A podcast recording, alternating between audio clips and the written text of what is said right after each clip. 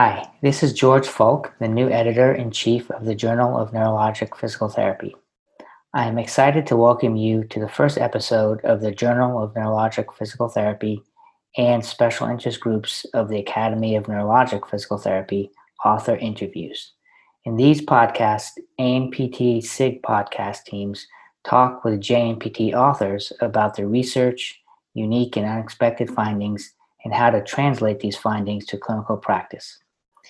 In our first podcast, we are partnering with the Degenerative Diseases SIG to interview Dr. Amy Yorke, who is on faculty in the physical therapy department at the University of Michigan at Flint, and Angie Ludwa, who is a physical therapist at Ascension Genesis Physical Therapy in Grand Blanc, Michigan. They will be discussing their article, Standardizing Outcome Assessment in Parkinson Disease, a Knowledge Translation Project, which is published in the January issue of JNPT. Take it away, Parm.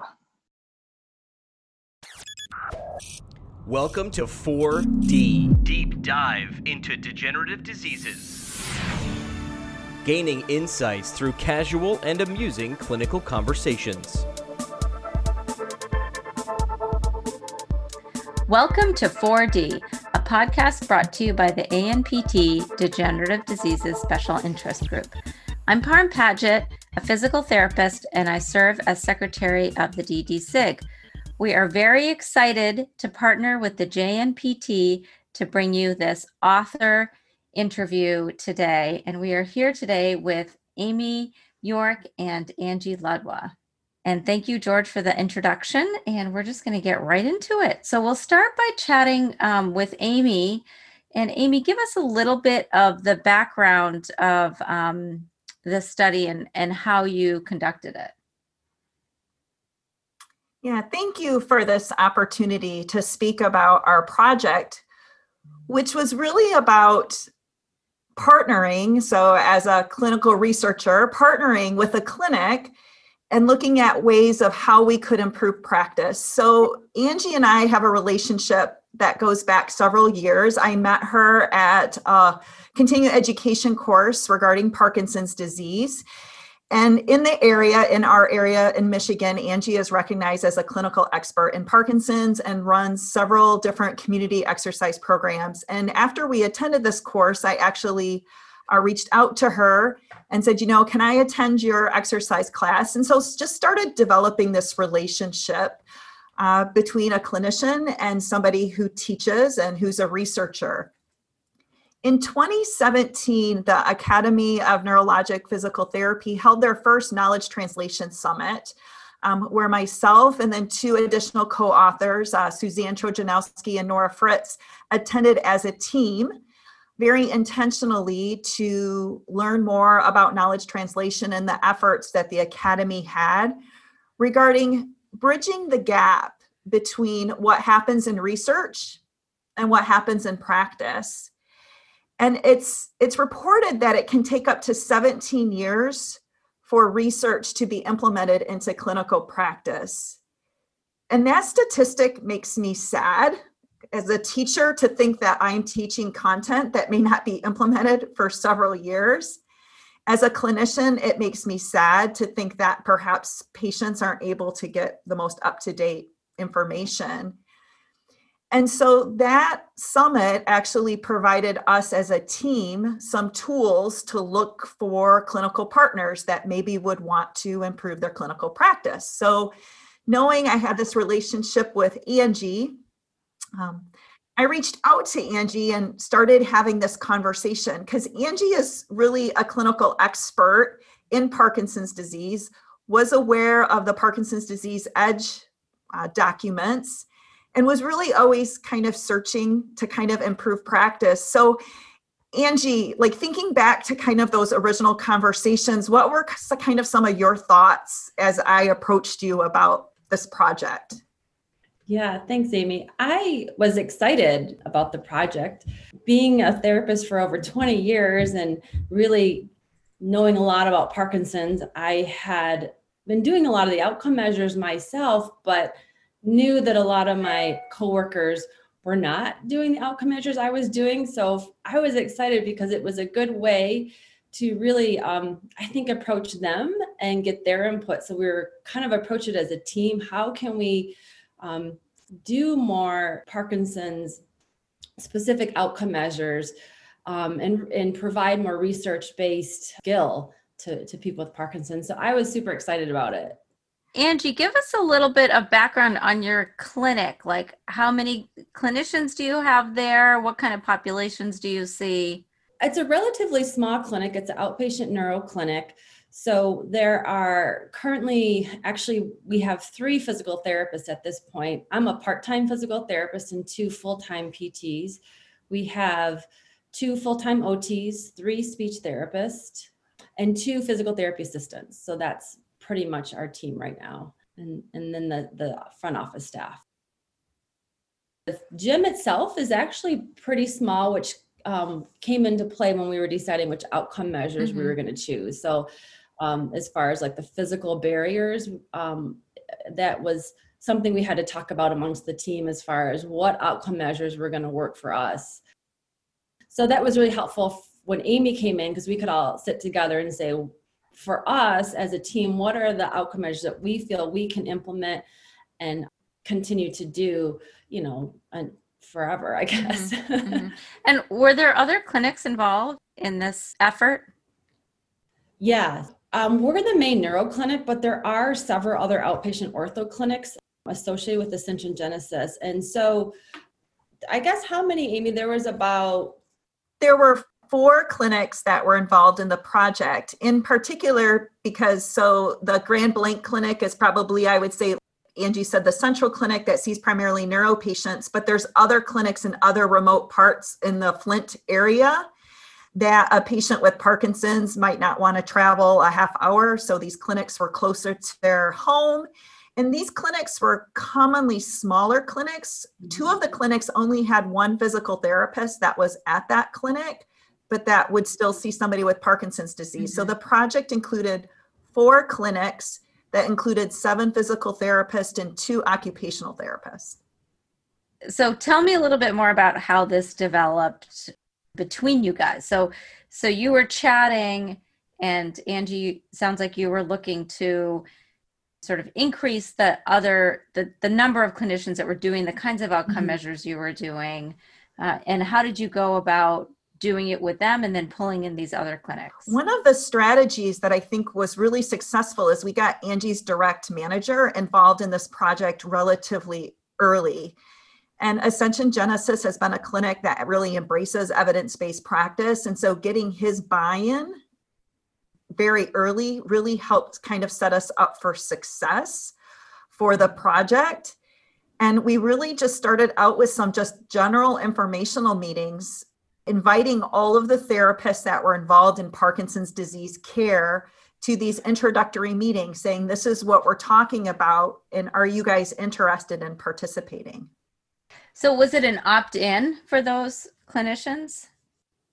Yeah, but it was highly recommended that they opt in. and I'll be honest, everyone wanted to opt in. Like, there wasn't anyone that said, No, I'm not going to do that. So, I think pr- pretty fortunate all the therapists I work with we're all willing and excited about being part of the project. Yeah, I mean the, the the rub, right, that you usually get, which is valid, is that people are already feeling overwhelmed by the amount of documentation that they have to do. And so adding in another thing is is tricky. So so I hear what you're saying and I you know, I agree. I think mm-hmm. that people often they want to improve their practice, but they don't want it to be burdensome or involve a lot of paperwork or checking tick marks that it might not work for that patient.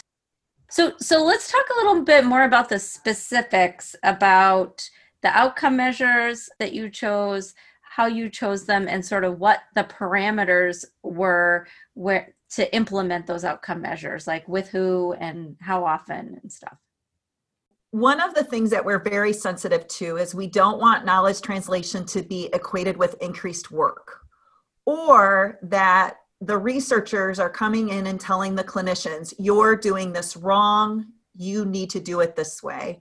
Knowledge translation is about partnering together in order to improve care.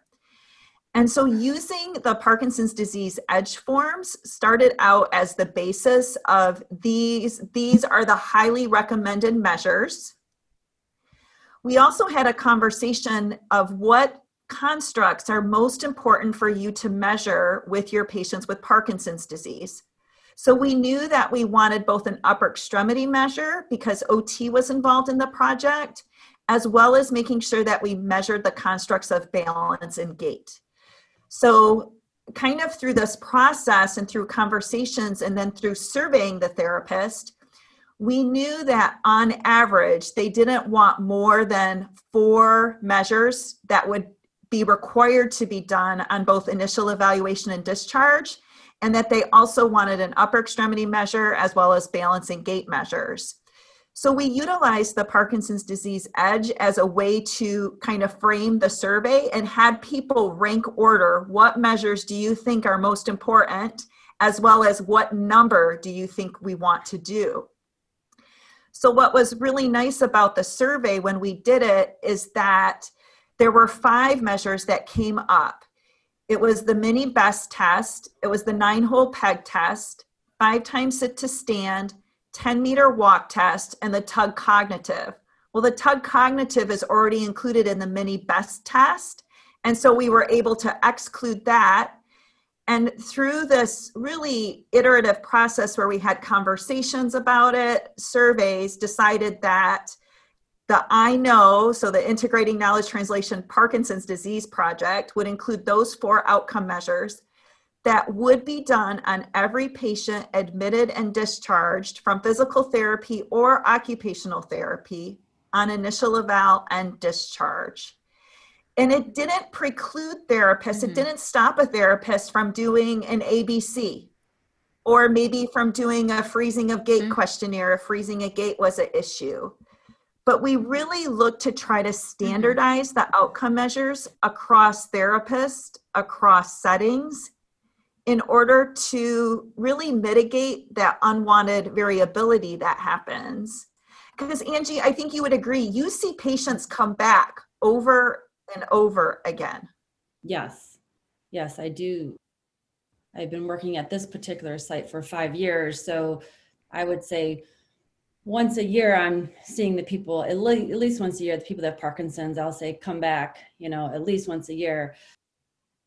And so i use these set of outcome measures to really look back and say where are you today? Where were you six months ago a year ago?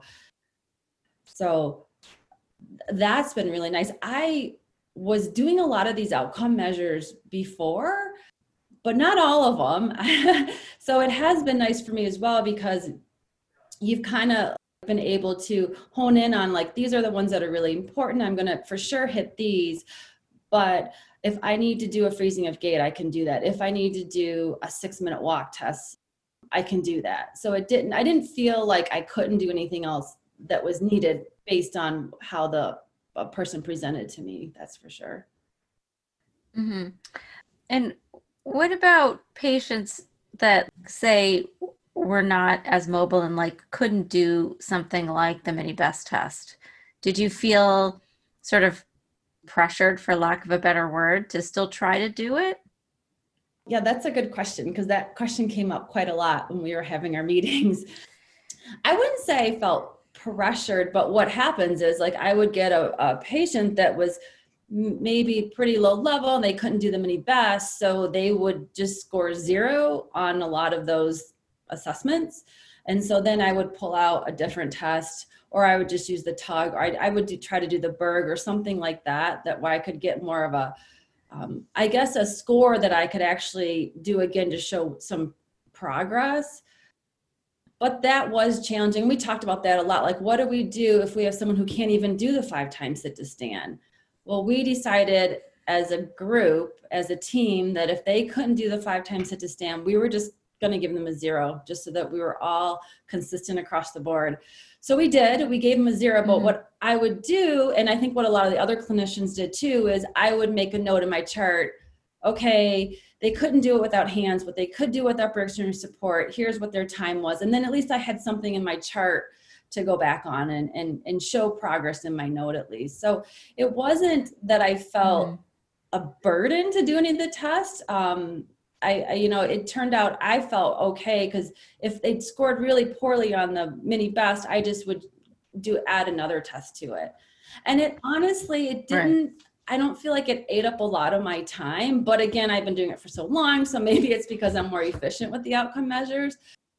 You know, clinicians out there working in the neuro world, the more you do the outcome measures, the more comfortable you get with them, the faster you get with them, and you can get a lot done in an hour. We're, we have an hour to do evaluations, and we can get a lot done in an hour. So, how did it go? This uh, trying to get these other clinicians on board and to implement this. What did you guys find? One of the things that I felt was a success is that at first, when we started meeting, the Grand Blanc Clinic was kind of the central location where we would all meet. And what we did is we actually went to each of the clinics, and so we could see their own space. And we were very fortunate. We got a small grant from the Michigan Physical Therapy Association where we could purchase equipment. We purchased tape, we purchased timers, we purchased measuring things, we built inclines so that all the clinics had all the equipment in order to do this battery. And so I was fortunate to kind of be the deliverer of these gifts to these clinics, which I really think kind of helped build the relationship because it said, I care enough about you that I will drive a half hour, 45 minutes to your clinic so that I can appreciate the challenges and the opportunities that you have at your specific clinic in order to execute these measures and it's not perfect because at these smaller clinics they don't see the number of patients that angie sees at the grand blanc clinic. And so more frequent contact i think is something that they required versus angie being at the grand blanc clinic really kind of served as something that we would call the knowledge broker. And i'll let angie kind of talk about her role in that mm-hmm. that she was really the expertise. She was the boots on the ground that could ha- kind of handle or manage any questions they had. So, if there were questions about how to do the mini best test or how to do the five times sit to stand, I think what we did, from what I remember, it's been a while, at lunchtime, we reviewed how everyone was going to do the five times sit to stand.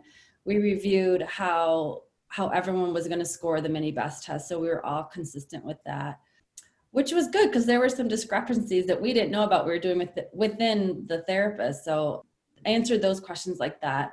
I try to also encourage the therapist to do the test. So what i did is if there was a new patient coming in with a diagnosis of parkinson's disease at least the script said parkinson's disease I would have a piece of paper with all the outcome measures on it, just as a reminder. Okay, this person has Parkinson's. You're going to do these, you know, four measures, five measures, um, just as a re- mental reminder. Don't forget to do these, which I hope helped. I think it helped a little bit. Um, yeah, and then if they had questions, about how to score it. I mentioned that, or, or even like what I found afterwards mm-hmm. is just treatment ideas, which was really kind of nice to see that they would come to me and say, Hey, you know, what do you think about this? So I could help them with some treatment ideas based on, you know, their outcome measures. You know, one of the interesting things that we discovered is the role that administrative duties or the way that procedures are run at a clinic impacts what outcome measures. And so, commonly at this clinic, patients with Parkinson's were consistently filling out the lower extremity functional scale mm-hmm. because the sheet of paper was put into their chart. And so, when the person came into the clinic, they filled that out. And so, it's figuring out does this tool give you the information that you really want to with this patient and can we remove that and then perhaps think about you know switching things out I think the other thing is um, electronic medical record changes to ensure that therapists are cued to do those measures. And then on the flip side, that it makes it easy to audit. That instead of like having to pull out an entire chart, you could run a quick report on did the therapist do these measures? When we did their chart audits, we had to look at the entire chart and pull out do we see these measures? we also pulled out like how many measures were they doing and on average these therapists were doing like 9 to 10 measures per session And that number did not change much, but what changed was the type of measures they were doing. And consistently, they were more in line with evidence based practice and with the EDGE recommendations. You mentioned a patient reported outcome measure. What about the ABC? Like, why were those folks not getting the ABC or PDQ 39 or something like that? What's interesting, Parm, is that the ABC was frequently used prior to our project. And even though it was not included in the assessment battery, it consistently was utilized post as well. So, particularly the ABC was utilized a lot. The PDQ was not utilized as much. And just as a group, they decided that that, that measure was not something that they were going to absolutely require. But again, a therapist could do it if he or she felt like they wanted to. But the ABC was a test that was consistently used before and after both kind of our intervention, even though it was not included in the assessment battery, because that was just something that as a group, it wasn't, it was decided that a patient recorded outcome measure wasn't necessarily a priority to include in the battery. And whether that's right or wrong, it was just kind of the way that everything happened and what the group had decided. Mm-hmm. So you so you sort of evaluated how these changes with a chart audit, chart review type process, correct? How many charts did you review? We reviewed 72 charts and complete it total. And so one of the the things that I've thought about this project a lot is that as people read this article, they'll think, well, what's special about this? Right? This is a hospital-based outpatient clinic, clinic set of clinics, right? Very common across their country that look to standardize practice. Like that shouldn't be that hard. And I agree, it shouldn't be that hard. But to get therapists together to agree to change practice is not as easy as one would think. And so I do appreciate it when people might read this article and say, How did this get published? And I do think that knowledge translation is really the way of is really important or implementation science is really important that if we're really going to look in changing practice we need to have people working in this to get the clinicians to change their practice quicker than that 17 years. That 17 years is way too long for us to wait to change practice. And we do need researchers to be doing randomized controlled trials so we can have the evidence that creates clinical practice guidelines or you know helps us create the edge forms. And this project was done prior to the clinical practice guideline for neuro outcome measures. And so one of our future projects is to look at the entire population that this system is looking at. So let's look at your patients with stroke and with MS and with Parkinson's disease. And can we have a standardized battery that goes across these patient diagnoses? And as we continue to work with the set of clinics of standardizing outcome measures, now can we start to look toward interventions? And now that we've got your outcome measures standardized, let's now start to look at interventions and seeing what kind of impact you're having on your and your patient outcomes because we've standardized your your your outcome measures and so you mentioned that you know this the, this kt process is sort of this knowledge translation process is what is is helping with this behavior change in clinicians what do you think is the secret sauce like what is it about that knowledge translation process that is helping to make this transition faster if you know? What do you think? My gut is that the process is iterative and it allows for the adaptation of knowledge, meaning, just because a clinical practice guideline says that this should be done, it allows for that knowledge to be adapted for that specific clinic.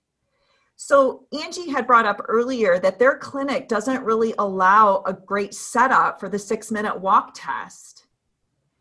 And so that perhaps might be a measurement that they're like, that's the one that we're just not going to consistently do because our environment is not conducive to executing this test in a reliable and valid way. And knowledge translation and the knowledge to action cycle says that's okay.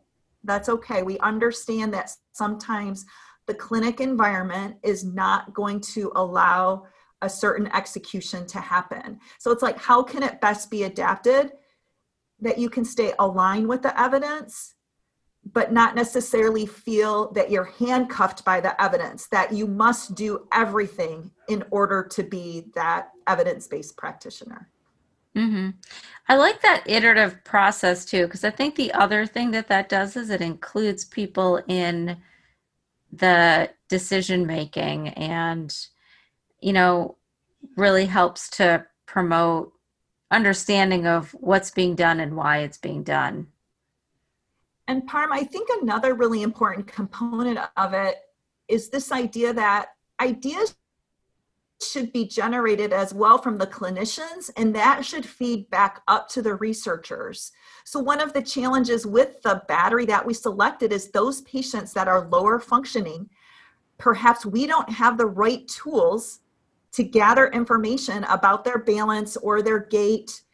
And perhaps as researchers, we need to continue to look at what are other tools or what things could we assess that might be able to capture those changes that happen in those lower functioning patients. So I do think that's another benefit of that knowledge to action cycle is that we implement evidence but it is vitally important that the relationship goes both ways. It's not just bridging the gap between research and practice, but practice then driving research agenda so that important clinician questions are also getting answered. Yeah. So, like, one of the questions I could see coming out of Angie's clinic is so we, you know, because of environmental constraints, can't do the six minute walk test, but we know that the six minute walk test is one of the first uh, places that we can see deficits in people with Parkinson's disease early on. So, what can we do if we can't do the six minute walk test? You know, there's some other measure that can be developed that's comparable to the six minute walk test that really looks at the same kinds of um, constructs as the six minute walk test does. And that would be up to, up to Amy to sort of help figure out. I mean, one of the things I think is really cool about this is is that relationship, right? So, like Amy, you were talking about that the two way street, but you know, one of the things the backstory to this mm-hmm. podcast is that we first reached out to just Amy, and Amy said, "Oh no, you've got to have Angie here too, right?" Like having, I think that your relationship that's developed is is is kind of cool and special, and I think a lot of clinicians would love to have that kind of access and i you know and and that kind of support i think that that's that's really great and have you guys um like talked about other initiatives or other things outside of this project? Oh, we are knee deep in projects. So we have been fortunate to um, receive grant funding from the Parkinson's Foundation looking at uh, community exercise programming. And one of the things that we were doing prior to COVID is um, actually doing measurements for our participants that would come to these community based classes and doing almost a report card so, like getting patients with Parkinson's to kind of know your numbers. So, know how fast you're walking and take that to your movement disorder specialist. And so, that's been this kind of side project um, that we've been doing and trying to continue in this midst of COVID. Mm-hmm. But yeah, that's that's probably our biggest project else wouldn't you say angie yeah yeah it, it, so we have probably i don't know amy 60 to 80 participants that come between our that come to our um, community-based exercise classes. So trying to manage reassessments you know for all those participants has been challenging. We were doing pretty good and then mm-hmm. kind of when covid hit we kind of took a took a detour. It's great that you guys are moving forward in your pursuit of more projects and more ways to work together. Mm-hmm. and and we're all dealing with the covid stuff right now and sort of trying to figure out how to adapt in this new environment which hopefully won't last forever but i think it's going to be with us for a little while longer. Well i think this is a very interesting paper. Um, you know i think that people hopefully will read it and really clamp onto that knowledge to action framework and and really view it as uh, potential for the places that they work and and look to collaborate with others. I think that collaboration was one of the nice highlights of this paper.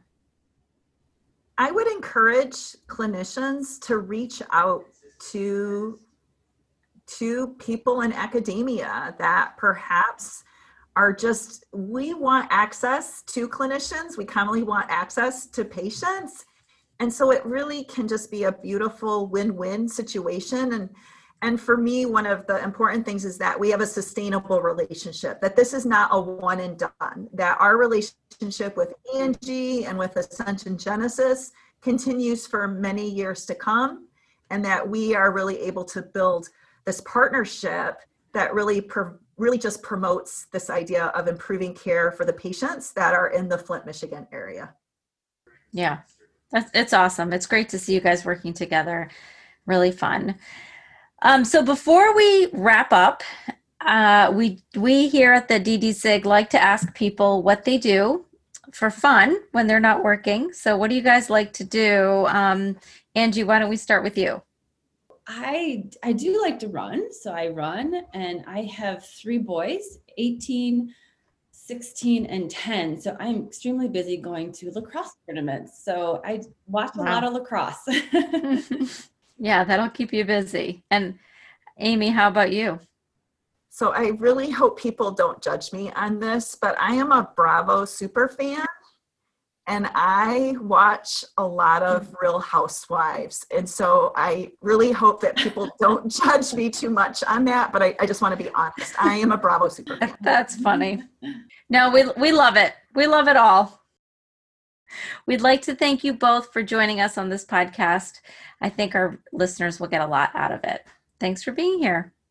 Thank you for joining us for this collaborative podcast between the DDSIG and the Journal of Neurologic Physical Therapy. The information and opinions expressed in this podcast reflect those of the authors and interviewers and do not represent the Journal of Neurologic Physical Therapy or its editors. Special thank you to George Fulk, editor in chief of the Journal of Neurologic Physical Therapy. This podcast was produced and edited by the ANPT Degenerative Diseases Special Interest Group podcast team. Our team includes Sarah Crandall, Katie McGraw, Adriana Carey, Mira Pierce, and I am Parm Padgett. Subscribe to our newsletter on the ANPT website, neuropt.org, or check us out on Facebook. And please share this episode with a colleague today. Thanks to Jimmy McKay for providing music. Did you hear my dog barking in the background? I didn't I didn't want to be the one to say, how how come this got published? All right. So anything glaring? On a side note, on a side note, Angie's twin is named Amy, That's right. spelled differently. That's right. That's right. Spelled differently, but she has a twin named Amy. I do. People call me Amy all the time and I answer to it. I'm like, yeah? I'm Amy. yeah.